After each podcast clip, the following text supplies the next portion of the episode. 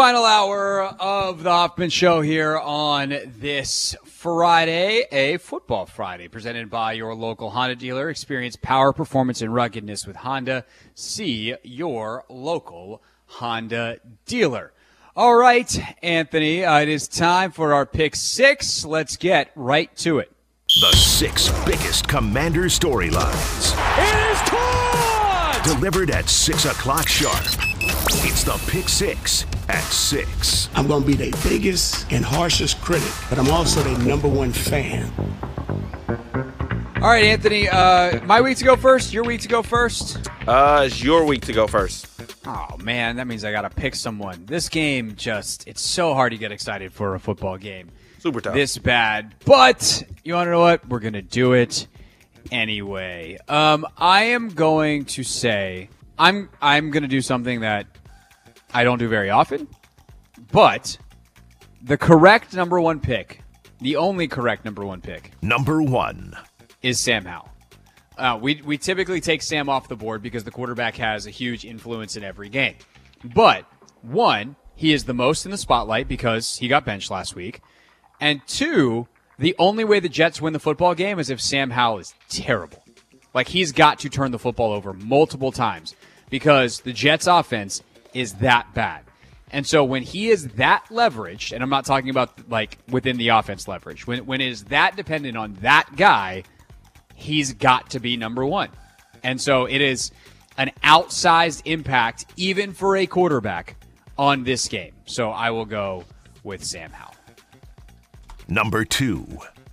Number two, I will go with my with my first pick. I will choose Emmanuel Forbes.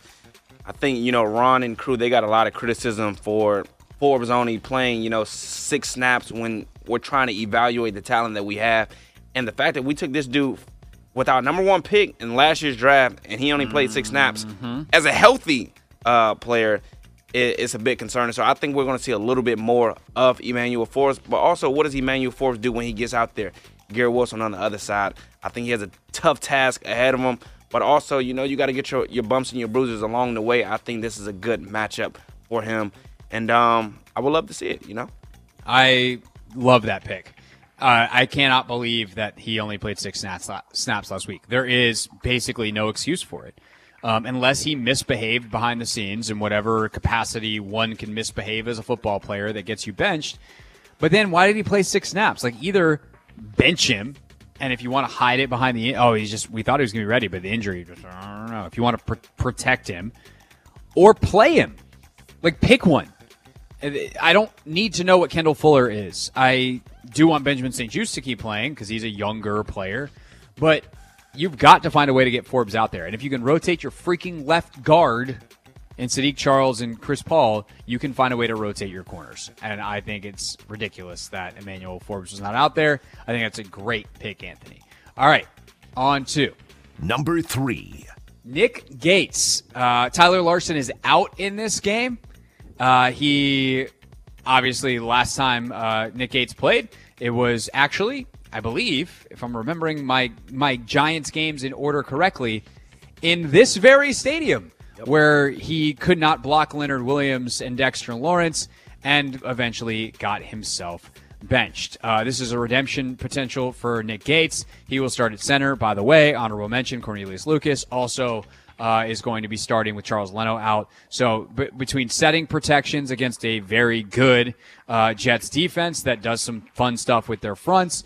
And facing one of the absolute best interior linemen in the league in Quinnen Williams, Nick Gates, you, sir, are back in the spotlight. Welcome back to the starting lineup. I love it. I love it. I love it. Number 4. Number four. Trying to figure out which receiver I really wanted to go with. Um, Terry, of course, he had the, the huge weekend, uh, well, huge game last Sunday. But I think I'm gonna go with Curtis Samuel. Uh, he's having a fantastic season. He's been very consistent all season long. But I think with Brian Robinson set to, you know, miss another game, I will hope to see Antonio Gibson a little bit more, but I think using Curtis Samuel out of the backfield, being able to like use him a little bit more uh, as a gadget player, I think will uh, benefit you know Sam Howell, Eric Bieniemy, and the offense as a whole. So I think I'm go I'm gonna go with Curtis Samuel just because of you know how he can be used in the offense. You don't really want to target those corners outside, so let's target the linebackers, and I think Curtis is a, a perfect person for it. No, totally. I think EB has done a really great job with Curtis this year. The one thing I'd like to see him do a little bit more is a few more carries, but that's hard because they don't run it, period. So why would I expect a receiver to get carries when the running backs don't get carries? But you're right, with B Rob out. By the way, uh, Jonathan Williams sustained a concussion last weekend, so Derrick Gore has been signed off the practice squad. They couldn't elevate him, so there's a there's a roster spot. Um, so they they just straight up signed Derrick Gore.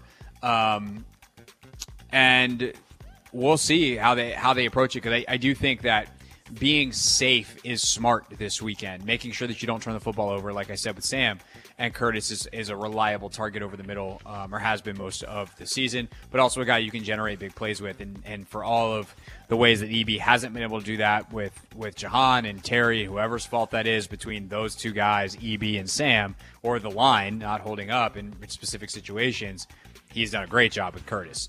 Uh, my last one. I thought about doing a wacky here, but I'll do a serious one, uh, Anthony. Number five. I thought about doing Tucker Addington, the new long snapper. But I, just, I mean, that's a solid one to me. I mean, if you want to steal that for number six, I'm going to go with Cam Curl. Um, Okay. Cam Curl has a lot to prove to me in these final three games. Like Cam Curl wants to be paid like one of the best safeties in the NFL, and Cam Curl is capable of a lot of good stuff.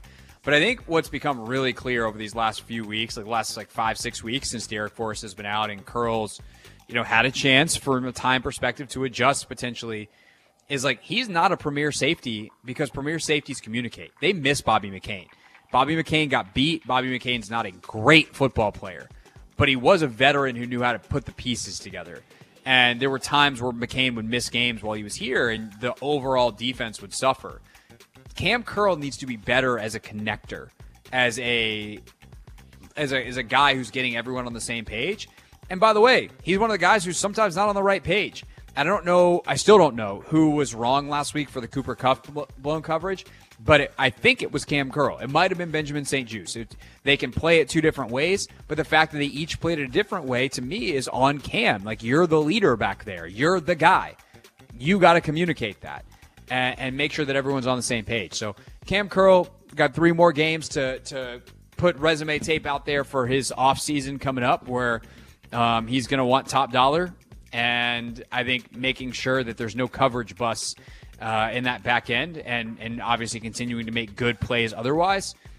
That's how he can he can maximize his dollar uh, the dollar signs on his contract this offseason, whether it's here or somewhere else. Number six. Number six, I'm going to take your advice. I'm going Come Tucker on. Addington. All eyes will be on Tucker Addington. Will they or will they not? I, I mean- promise you, everybody's going to be tweeting about his first snap, his last snap. He's going to be all over the news. I mean, You don't like it? It's okay. I'll choose another one. Sure. I mean, you're not wrong. I'm just so tired of talking about long snappers. I mean, All due respect to the long snappers That's fair. out there. Nick Sundberg and friends. Hmm. You want you want to stick with it, or do you have another one? No, I'm gonna stick with Tucker. Okay. I'm gonna stick with Tucker. Shout out, shout out Tucker. Let me know what Logan says about Tucker Addington. Logan's not here this weekend. Oh, you you know right. gets to rip your rip your uh, pieces. I don't think he's going to rip apart? it then. Let me know what Linnell says That's about correct. Tucker. The uh, Take Command pregame show. We'll revisit this pick six is on Sunday. Uh, we will uh, look at this about twelve fifteen. Linnell in for Logan, so should be a very interesting show uh, coming up this weekend.